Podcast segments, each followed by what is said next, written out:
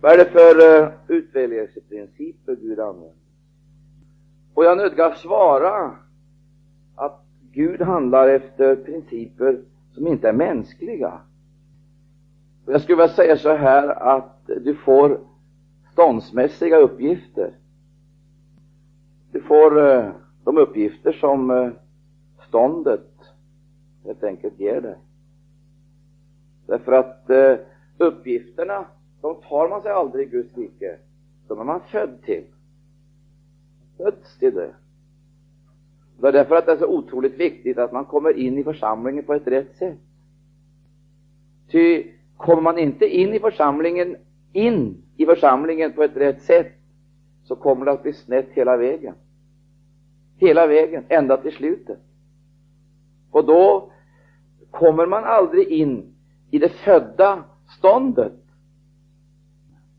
de som är födda till, till eh, detta, eh, dessa, dessa uppgifter. Det finns inga möjligheter, utan då får man andra uppgifter som ligger på ett annat plan. Man kan vara med då på trälens uppgift. Men det är en väsentlig skillnad på de födda och trälarna. Även om det yttre avseende kan se så lika ut, så är det en djup djupgående skillnad som icke kan överbryggas med några organisatoriska eller andra psykologiska åtgärder i församlingslivet. Vi ska läsa om det här. Då ska vi se vilka principer som gäller för Guds rike. Och jag måste säga för min egen del är jag väldigt, väldigt oroad många gånger eh, över att vi till synes eh, tar ting så eh, lätt. Ting som vi borde eh, ta mycket allvarligare. Jag tror inte att det är någon som helst vinst för Guds rike att människor ansluter sig ansluter sig till en församling eller ansluter sig till en rörelse eller ansluter sig till en väckelse. Det tror jag inte. Jag tror tvärtom att det är synnerligen farligt både för dem som ansluter sig och det de ansluter sig till. Och därför så eh, har vi en känsla, och jag personligen har den här känslan, jag skulle vilja säga till mängder av människor, som Ruts, eller som Nomi sa till Rut och Orpa när de hade brutit upp för att återvända till eh, Betlehem. De hade lämnat Betlehem på grund av hungersnöden. Vi vet att hungersnöden den var svår och de sökte sig till åkerbrukslandet, Moabs land. Och det är alltid så att när det är hungersnöd i Betlehem, Betlehem betyder brödshuset. När det är hungersnöd i brödshuset, då söker sig människorna till andra områden. Och det gjorde de, de sökte sig till grannlandet för att där överleva. Vi vet att eh, där nere i moabitisk jord fick eh, Nomi, som betyder den lycklige, följa först sin man Elimelek, vilket betyder Gud är min konung, fick följa honom till graven och bädda ner honom där. Deras båda söner, Mahelan och Kilion, vilket betyder tynande och svag, de bodde i brödshuset, men var tynande och svaga. Livsfrukten gav tydlig bevis för tillståndet i Betlehem. Där i Moabs land, där blev också sönerna begravna. Och så Nomi står alldeles ensam med eh, sonhustrurna Rut och Orpa, så nådde henne budet att Gud hade sett till sitt folk och givit det bröd. Så började hon planera för att återvända och när hon gick tillbaka, hon bars ned på starka händer och leddes utav eh, mäktiga eh, krafter. Men hon fick gå hem varje steg själv och det var tunga steg. Hon hade sitt släptåg de här två sonhustrurna, Rut och Orpa. Och då hon kommer till gränsen, så att säga, gränsen som skilde Moab ifrån Israel, så vänder hon sig om till Rut och Orpa och så säger hon, vänd den om, vänd om, vänd om, för jag har ingen framtid att erbjuda er. Ni ser på mig, se på min kropp, jag är gammal, jag är utlevad, jag kan inte ta mig en man, jag kan inte föda barn. Och skulle jag ta mig en man så kan inte ni vänta tills mina barn i så fall blir fullvuxna. Därför, vänd om. Men då svarar de båda, vi vänder icke om. Vi vet, det kom nya väckelsestunder och uppgörelsestunder. Och då sa Nomi igen, vänd om, gå tillbaka. Och då brast alla i gråt och de grät och Orpa kysste ut och Nomi till avsked och så hon ur historien. Men då och där bryter det fram en helt ny ton i Ruts liv. Då säger hon, jag vänder icke om. Din Gud är min Gud. Ditt folk är mitt folk. Och där du dör, där ska jag dö. Det var alltså gemenskap ända in i döden. Och så drog de iväg upp. Men jag tror att det är väldigt viktigt att vi har klart för oss, det finns en gräns, jag skulle kalla det för självuppgivelsens gräns, som markerar klart och tydligt. Det är ingen demarkationslinje eller neutralt område. Det finns inget neutralt område. Men det finns en gräns uppdragen mellan trons och otrons territorium. Mellan andens och köttets område. Mellan självlivets och gudslivets område. Och vi kommer fram till den gränsen, då upplever vi den här kampen och vi måste säga till varenda en, vi har inget att erbjuda. Vi kan inte locka er med vår blåsorkester. Vi kan inte locka er med vår strängmusik. Vi kan inte locka er med vår vackra kyrka. Vi kan inte locka er med vår filantropiska verksamhet. Vi kan inte locka er med vårt, våra sociala ambitioner. Ty om vi skulle göra det skulle vi vara skyldiga till ett bedrägeri. Vi har ingenting att erbjuda. Vad vi har att göra, det är att stegvis närma oss, närma oss Guds hus i Betlehem. Och när vi själva går så kommer de andra efter. Icke genom övertalande ord, icke genom att vi kan peka på fördelar och förmåner som de annars icke skulle få, eller att vi har gjort någonting bättre än vad de andra har gjort. Utan det som ska förena människorna, det är upplevelsen av brudgummen.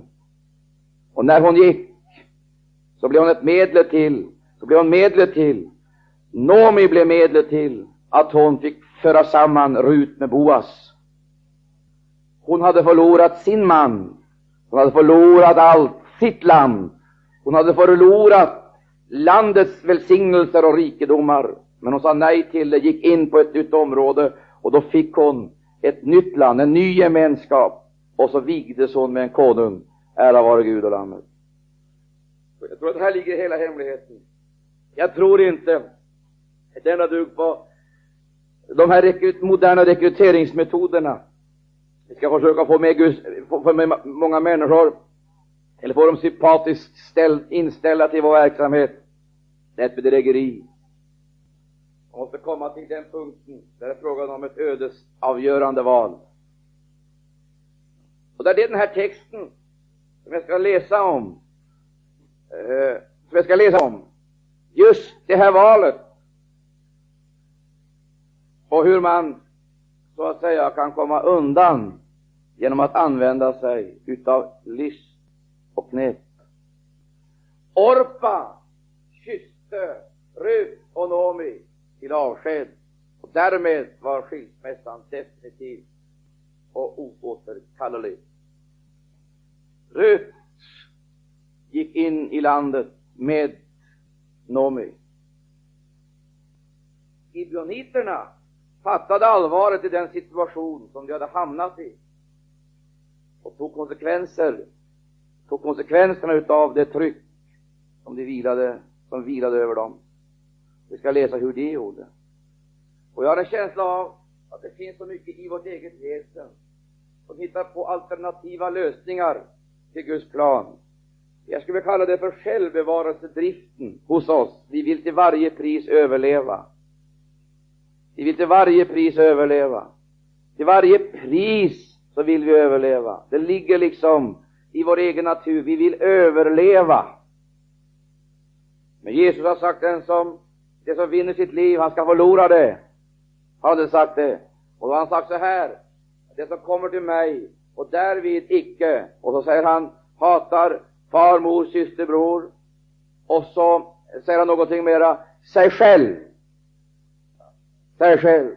Det är alltså inte frågan om att ta itu med omgivningen i första hand, utan det är frågan om att ta itu med sig själv. Och när man talar om hatet som drabbar omgivningen, så kan vi kanske tycka att det är fruktansvärt, en fruktansvärd förkunnelse. Men ett faktum är att Jesus sa att vi måste hata oss själva.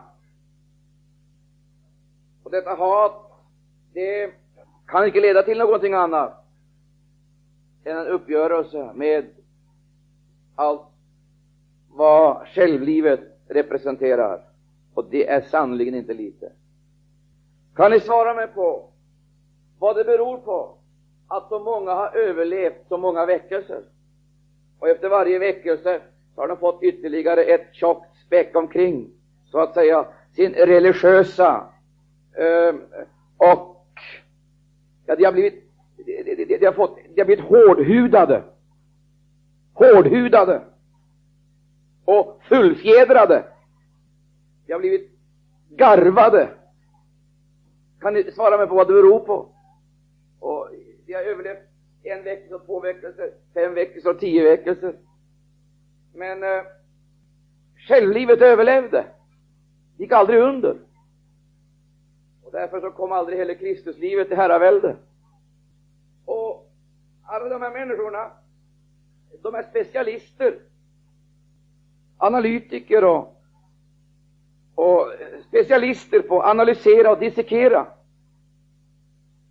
De är ordförvrängare och förvanskare och gör ständigt Guds raka vägar krokiga. Och det beror på att de har utvecklat list och knep som har blivit en natur. Det har blivit en natur. De har tusen sätt, jag höll på att säga metoder, alltså tusen metoder att överleva en väckelse. Det skulle egentligen deras självbiografi heta. Tusen sätt att överleva en väckelse. Och de har ett rikt förråd att ösa ur. Tänk vilken bruksanvisning att överleva och komma ifrån. Och nu ska jag läsa om just de här människorna, hur det kan te sig.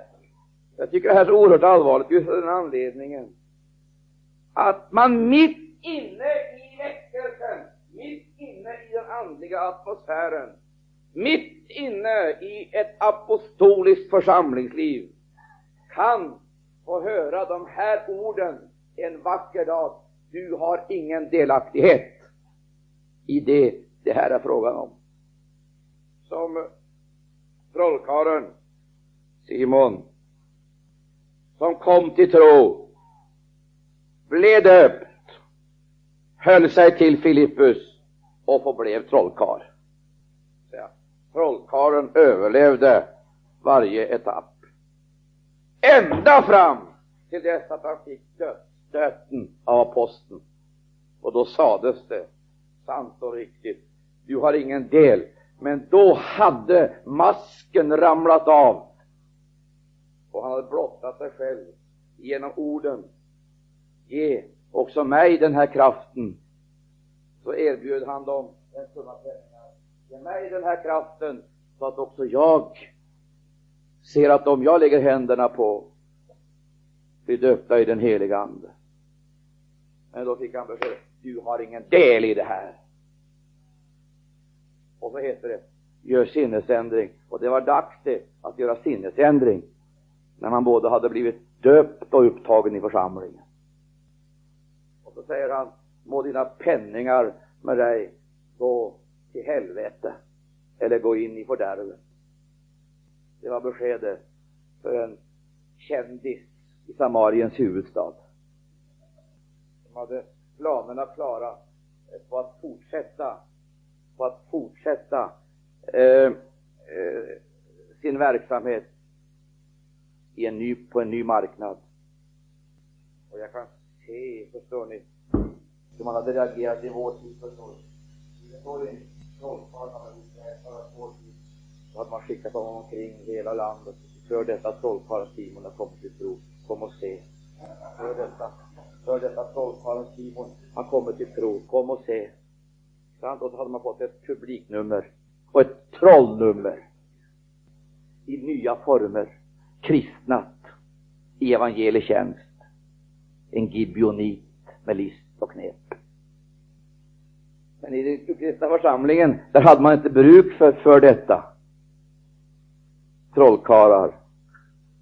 De hade inte ens bruk för präster och biskopar. Utan det står bara så här, en stor hop av prästerna blev lydiga och fick finna sig i att tillhöra en anonym skara. De hade ingen behov av kändisar. Inte. Ingalunda. Men de hade behov av levande människor. Och därför så står det talat om purpurkrämerskan Lydia. Men vi har inte namnet på en rabbin. Icke en enda överrabbin som kom till tro. Icke en, men purpurkrämerskan Lydia, det får vi veta. Hon kom till tro. Halleluja. Hon var så att säga pionjär på europeiskt territorium då Paulus kom dit. Gud är fantastisk. Halleluja, han använde sina egna principer. Amen. Vi läser på första versen, Josua 9.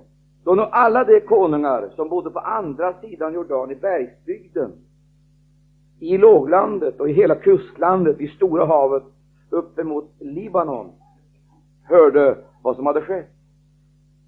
Hetiterna, amoreerna, kananéerna, periseerna, hivéerna och gerna slöt och de sig endräktigt tillhopa för att strida mot Josua och Israel. Men när invånarna i Gibeon hörde vad Josua hade gjort med Jeriko och Ai, tog också det sin tillflykt till list. Det gick åstad och föregav sig vara sändebud.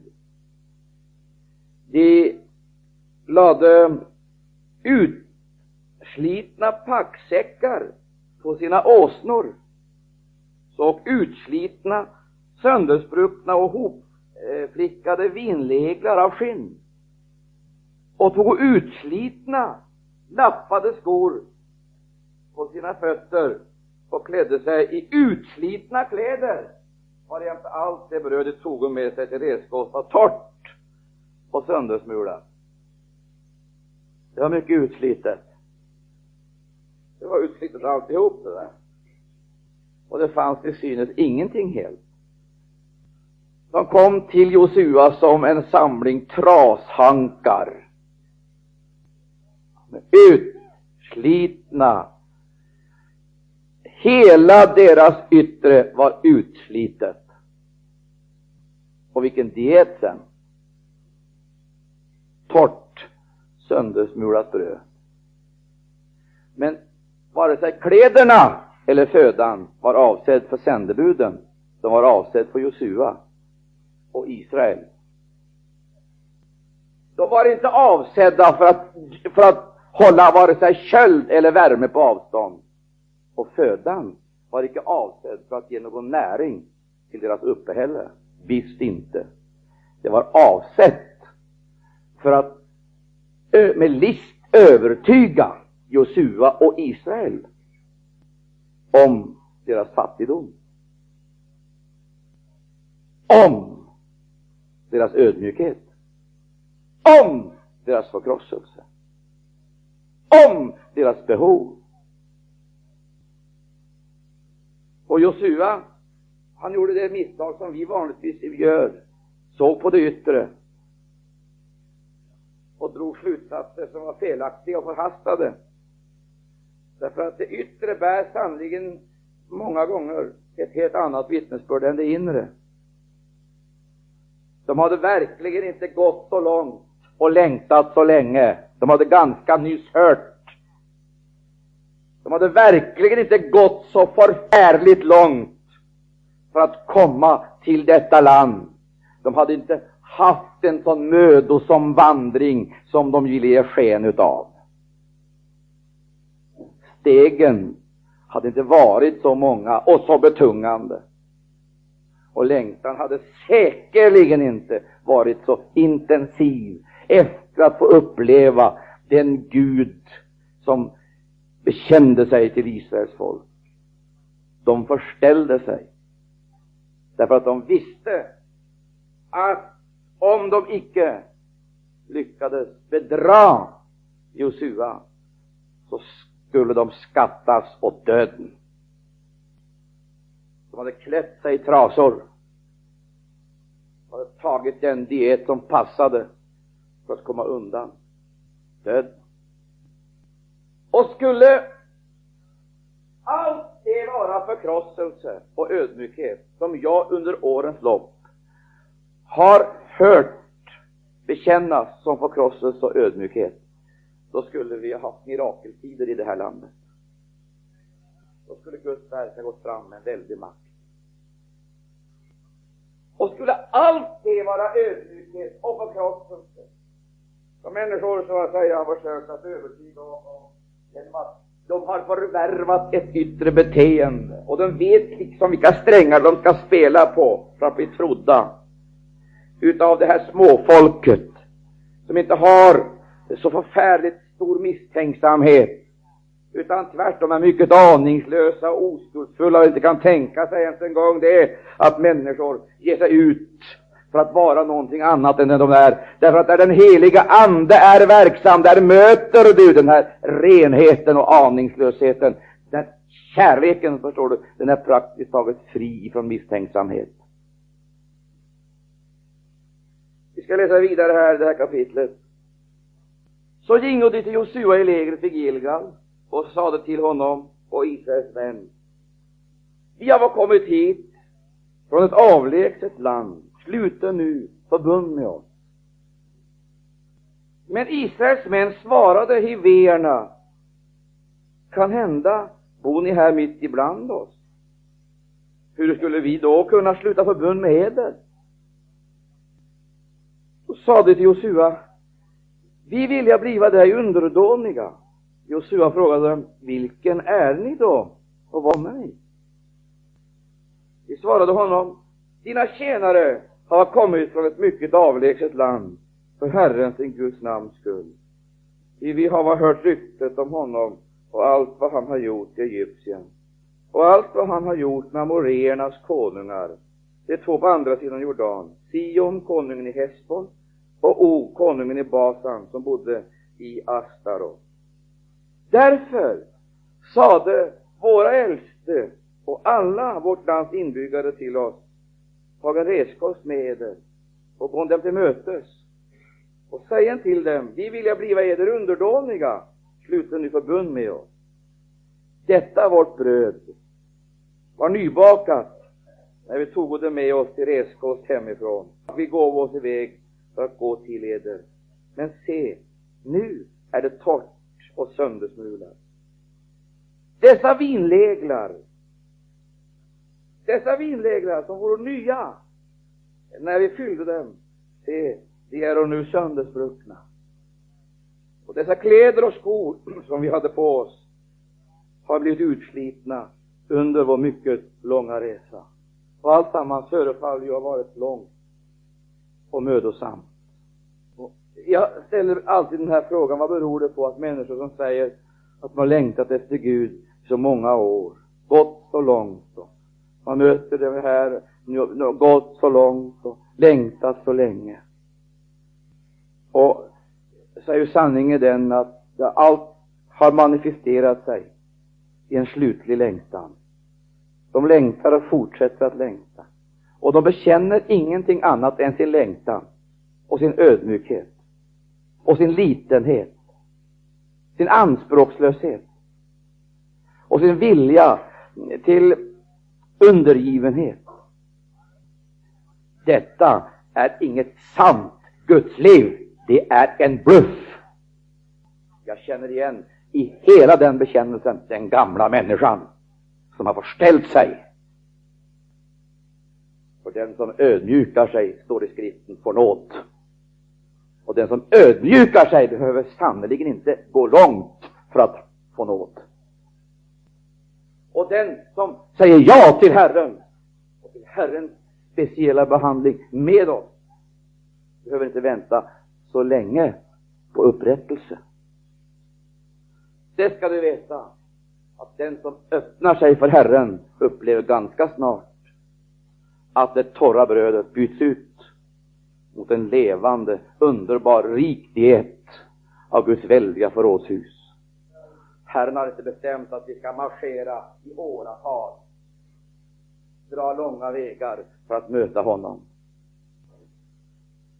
Vill vi möta honom, så kan jag tala om för dig, så möter han oss.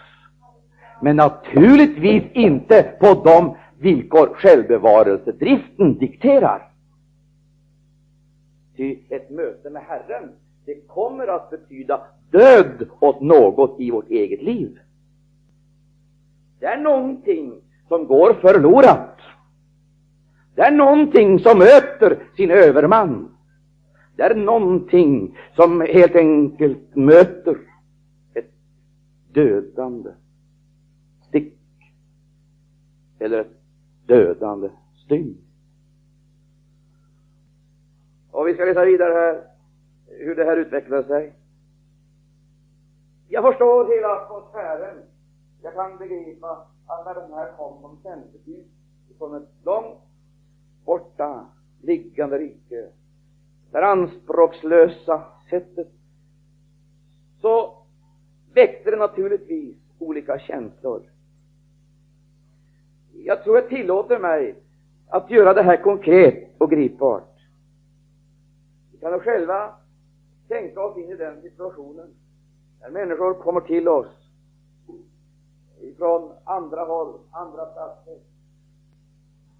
När människor kommer till oss ända ifrån den katolska världen, ända ifrån den protestantiska världen, ända ifrån den baptistiska världen, ända ifrån den andedöpta världen.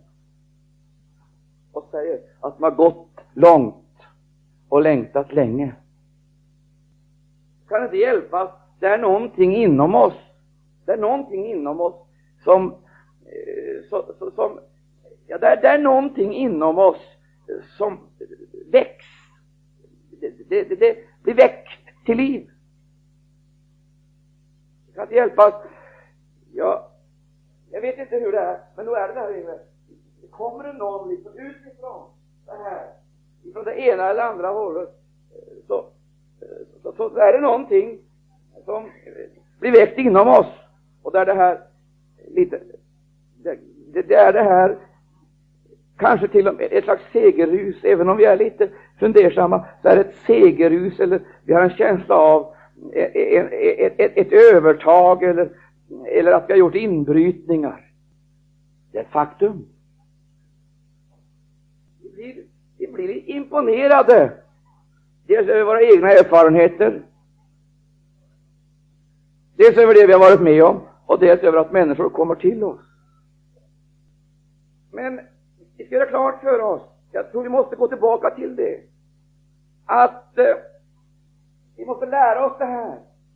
Det är inte, det är inte ryktet om det Gud har gjort det är inte ryktet om det han har gjort som alena kan vara det avgörande för vårt handling, för vårt handlingssätt. Eller attityder till andra människor. Att de bejakar det, eller välsignar det, eller är positivt inställda, eller vill ansluta sig, eller vill vara med. Det står fast att ingen kan komma till Fadern utan genom, genom mig. Och jag tror att det är på det här sättet. Alla former av anslutningar till en väckelse betyder en väckelses undergång i längden. Därför att man kan inte ansluta sig till en väckelse, man måste födas in. Man måste vara med om hela processen. Och det handlar icke i första hand om vårt yttre beteende, det handlar om vårt inre liv. Och då man kommer, så kommer man inte så att säga för att demonstrera någonting i det yttre. Eller på något vis skaffa sig ett alibi genom en slags yttre bekännelse. Jag tror att där det finns en sann av Gud väckt längtan, det ska jag tala om för dig, det säger inte människorna på det här sättet, utan där säger de, Herre, gör med mig vad du vill, precis vad du vill. Gör med mig precis vad du vill. Jag skulle vilja säga så här, där säger man så här, vill du förkasta mig så handlar du rättfärdigt. Jag kan inte protestera. Vill du ställa undan mig? Låta mig stå, jag höll på att säga, undangömd eller undanskymd.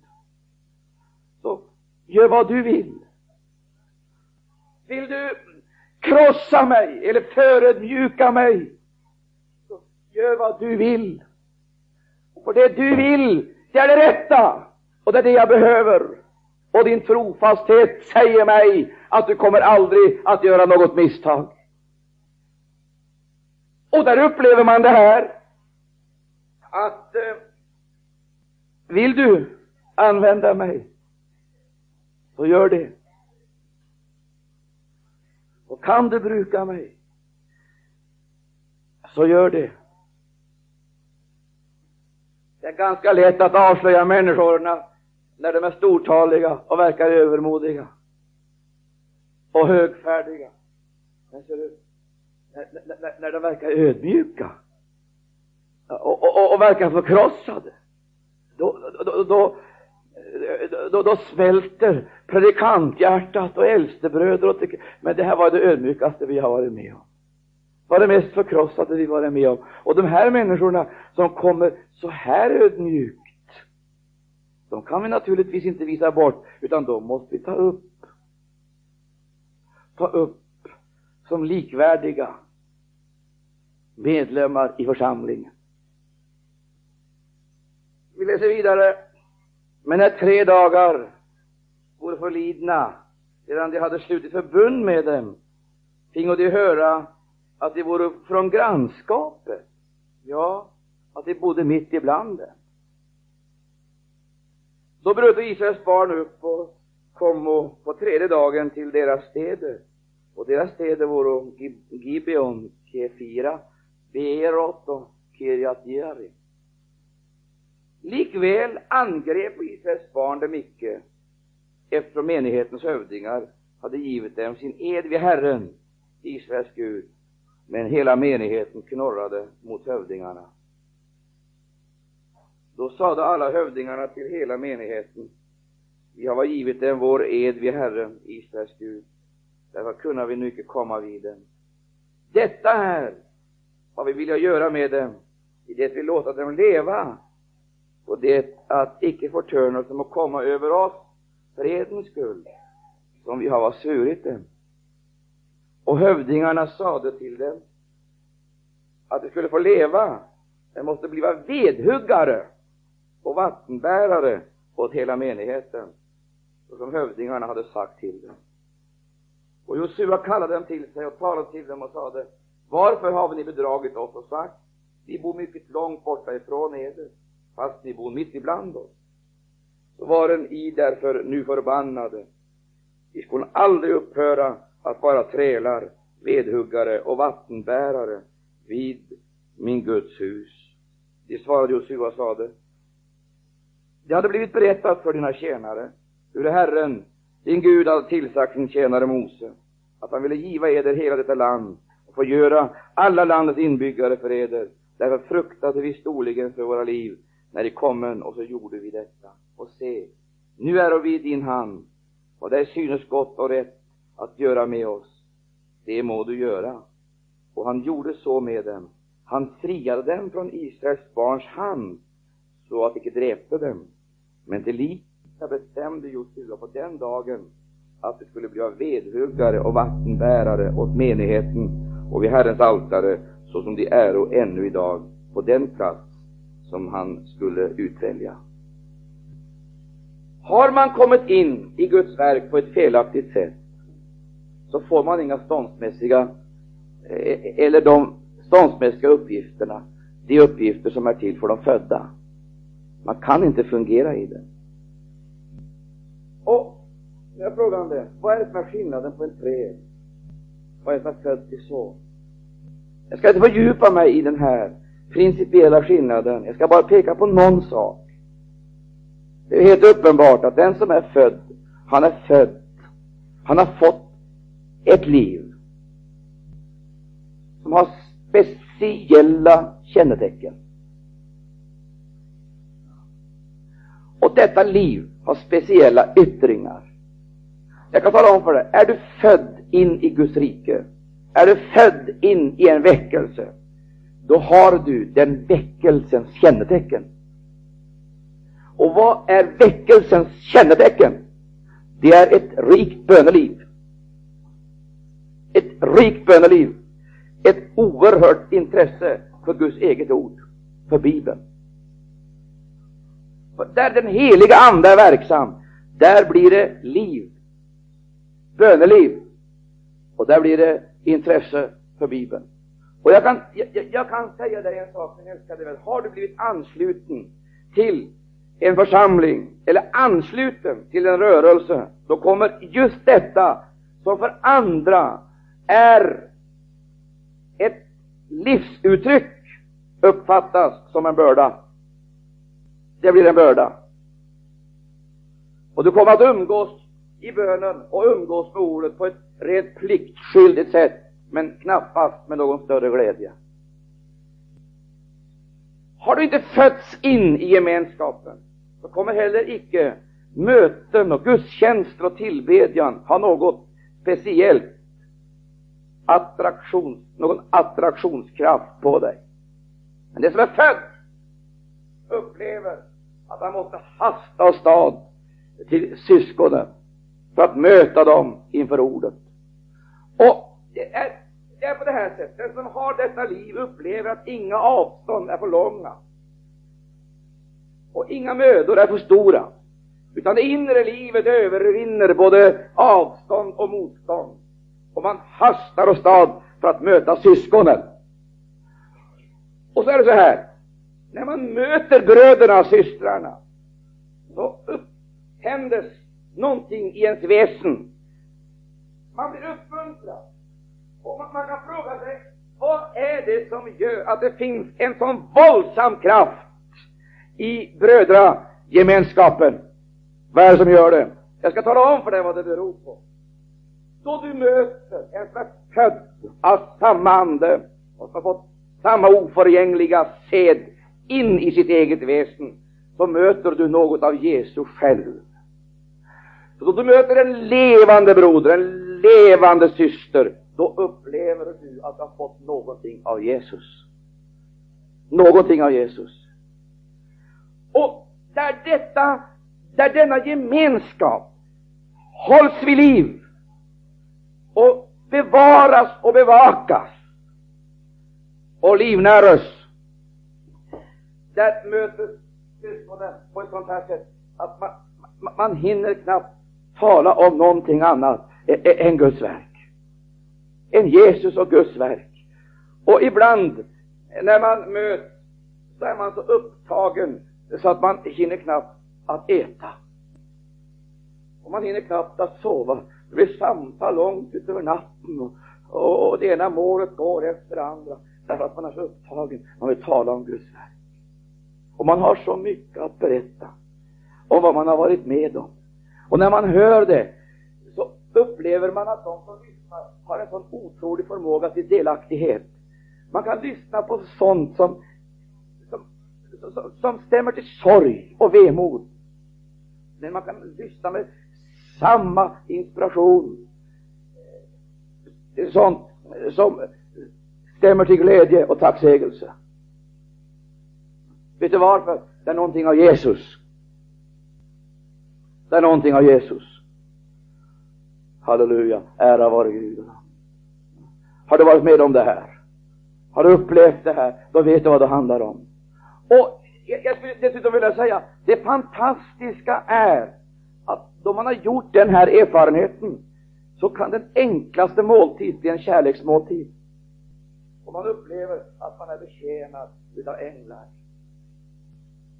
Det här förstår inte de som är födda, som icke är födda in i det. De fattar inte. Ty de utför pliktskyldigast angivna uppgifter men har ingen glädje i sitt arbete. De gör visserligen vad deras Herre säger, men de tjänar inte Gud med fröjd och ser icke storheten i uppgiften.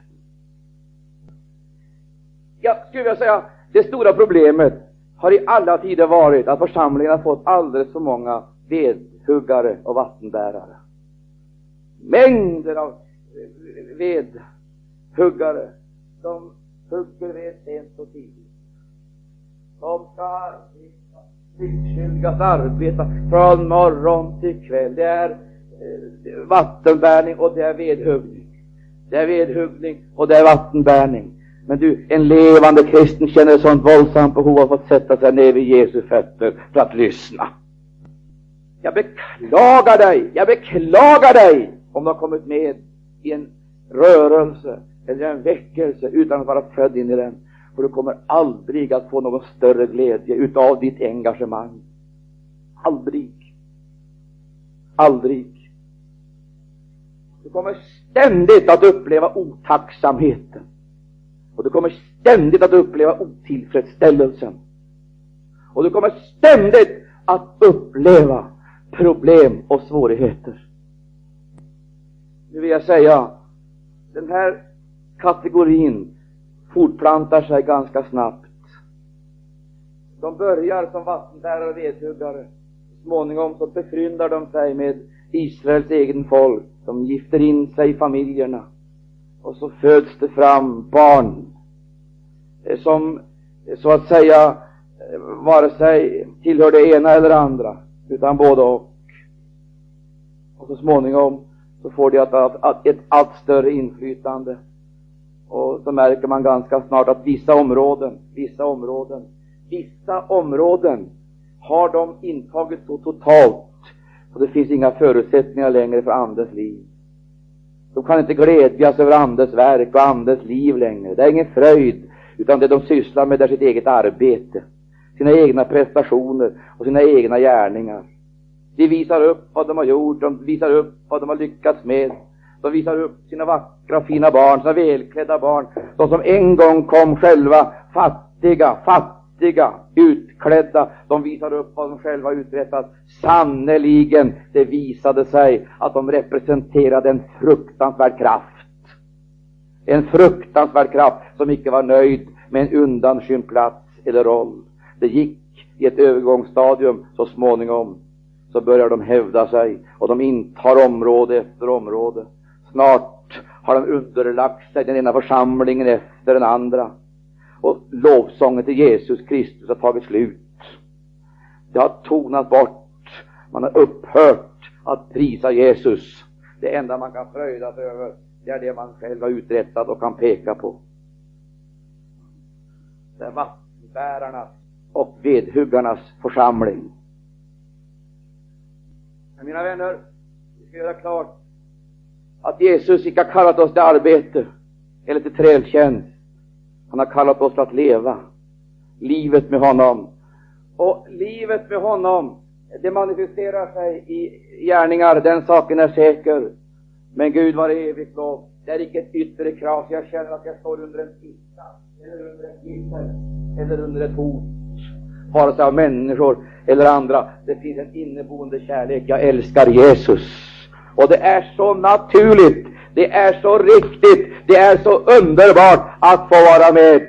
Och vad man först och främst vill vara med om, det är att lova Herren i menigheten. Man vill vara med om bönemötena, om bibelstudierna, om brödsbrytelserna. Och under de tider som får allt annat arbete, det får, det får stå åt sidan. Därför att Jesus Kristus vill umgås med oss. Och nu frågar jag dig, min älskade vän, älskar du Jesus? Älskar du honom? Har du detta inneboende liv? Känner du att det är en kärlek till honom som driver dig till bordet, till ordet, till syskongemenskapen? Upplever du det, att när du möter syskonen så möter du något av Jesus? Och ditt samtalsämne, det är vad han har gjort för dig och vad han gör för oss allesammans i det att han ständigt förhärligar sitt eget namn. Du, låt oss icke försöka hålla liv i det Gud har förklarat tillspillogivet. Låt oss icke nära det Gud har förklarat tillspillogivet. Låt oss med svärdet ta itu med det, nergöra det. Då ska vi se Guds livet växer upp i makt och härlighet. Och Herren blir stor i sin församling och vi upplever honom på det sätt skriften lovar. Gud var det då. Vänd dig bort ifrån gibeoniternas liv. Vänd dig bort ifrån självbevarelsedriftens finurliga sätt framställa sina krav. Vänd dig bort ifrån den falska ödmjukheten och tillgjordheten. Låt svärdet gå igenom alltsammans. Sök dig fram till botbänken. Ta emot befrielse och rening. Och låt omvändelsen, halleluja, leda fram till att efterföljelsen blir icke bara det yttre tvånget som andra liksom eh, manar fram hos dig, utan det blir en inneboende kärlek. Jag vill följa dig Jesus, vilket pris det än må kosta. Åh, halleluja. Det betyder att döden kommer att gå över område efter område, ditt eget liv, ditt eget intresse. Till och med på det religiösa området så kommer döden att gå över ditt liv. Men där kommer ett nytt liv att växa upp. Ett andens liv. Och du ska snart få se andens frukt. Halleluja. Eh, andens frukt utvecklar sig till Guds namns förhärligande. Vi tackar dig, kära Herre Jesus Kristus. Du vet eh, hur det är med oss. Åh Herre, du vet, eh, du vet, du vet det Jesus. Du vet om vår förställningskonst. Du vet om knep och list. För att komma undan det tvegade svärdet, Herre. Du ser hur vi skyddar det du har förklarat i spill och givet. Kanske gömmer det i centrum av vårt eget tält. Du ser, Herre Jesus, hur vi försöker locka människor med eh, lockbeten som icke hör ditt rike till. Vi har ingenting att erbjuda och ingenting att berömma oss utav som människor skulle kunna vara intresserade utav. Till vår berömmelse, det är korset. Det är korset. Och korset bär det sanna vittnesbörd om vår situation. Vår förlorade, hopplösa, fördömda ställning. Men också om vår befrielse, förlossning och frigörelse. Tack Jesus, halleluja, halleluja, för Andens liv. Prise Gud. Tack att vi har fötts in i församlingen. Tack att vi har fötts in i väckelsen, kära Herre Jesus. Tack att vi får dela kampen, dela lidandet. Men vi får också dela härligheten, ståndaktigheten. Ja, vi har del i riket. Och därför manar du oss att komma till bordet, till ordet, till brödsbrytelsen, omkring ditt eget ord, till bönerna, kära Herre, och till brödragemenskapen. Tack för det heliga samfund. Tack och lovpris. Vi ärar dig därför. Och Gud i himlen, låt oss förstå det här. Så att inte vi blir, kära Herre Jesus, en, att det inte blir ett väsensfrämmande element i ditt verk. Signor Jesus, vi vet det, att då du får herraväldet i vårt liv, så kommer ditt verk, kära Herre, att ta form i vårt väsen. Och vi kommer att likbildas med dig genom en pågående förnyelse som gör det möjligt för oss att bära frukt. Kära Herre Jesus, bära frukt Halleluja, genom din Andes inneboende livskraft. Tack för seger. Amen. Och tack för dragningskraften, kära Herre, på alla de själar som du här har löst. För den heliga Andes inflytande. Vi lovar dig därför. Detta födding glider inte lätt bort. Den saken är säker. Men eh, den som inte är född in har ingen behov av högtidsstunderna och försvinner ganska lätt in i oväsentliga ting. Förlorar sig där. Medan Gud uppenbarar sig för sitt eget folk så är dessa människor uppsatt, uppfyllda med oväsentliga ting. Helt oväsentliga. Och jag har en känsla av att allt, alla sanna Guds barn i den här tiden ropar efter Herrens uppenbarelse. Det är inte nytt arbete och nya aktiviteter, utan det är Jesus själv. Jesus själv. Jesus själv i ordet, i bibelstudier. Och Herre, vi vill lära känna dig och din uppståndelsekraft. Och vi ber icke, Herre, att få överleva, att kunna leva tryggt på jorden. Och vi ber att få tjäna dig i tillbedjan.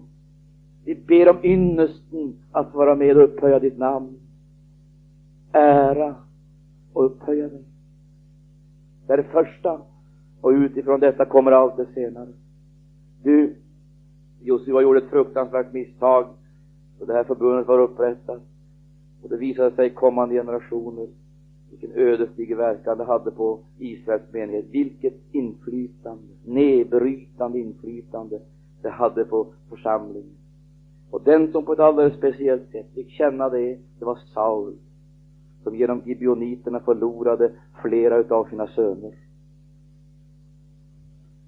De var inte villiga att retirera, de åberopade sitt förbund och sina rättigheter i ett trängt läge.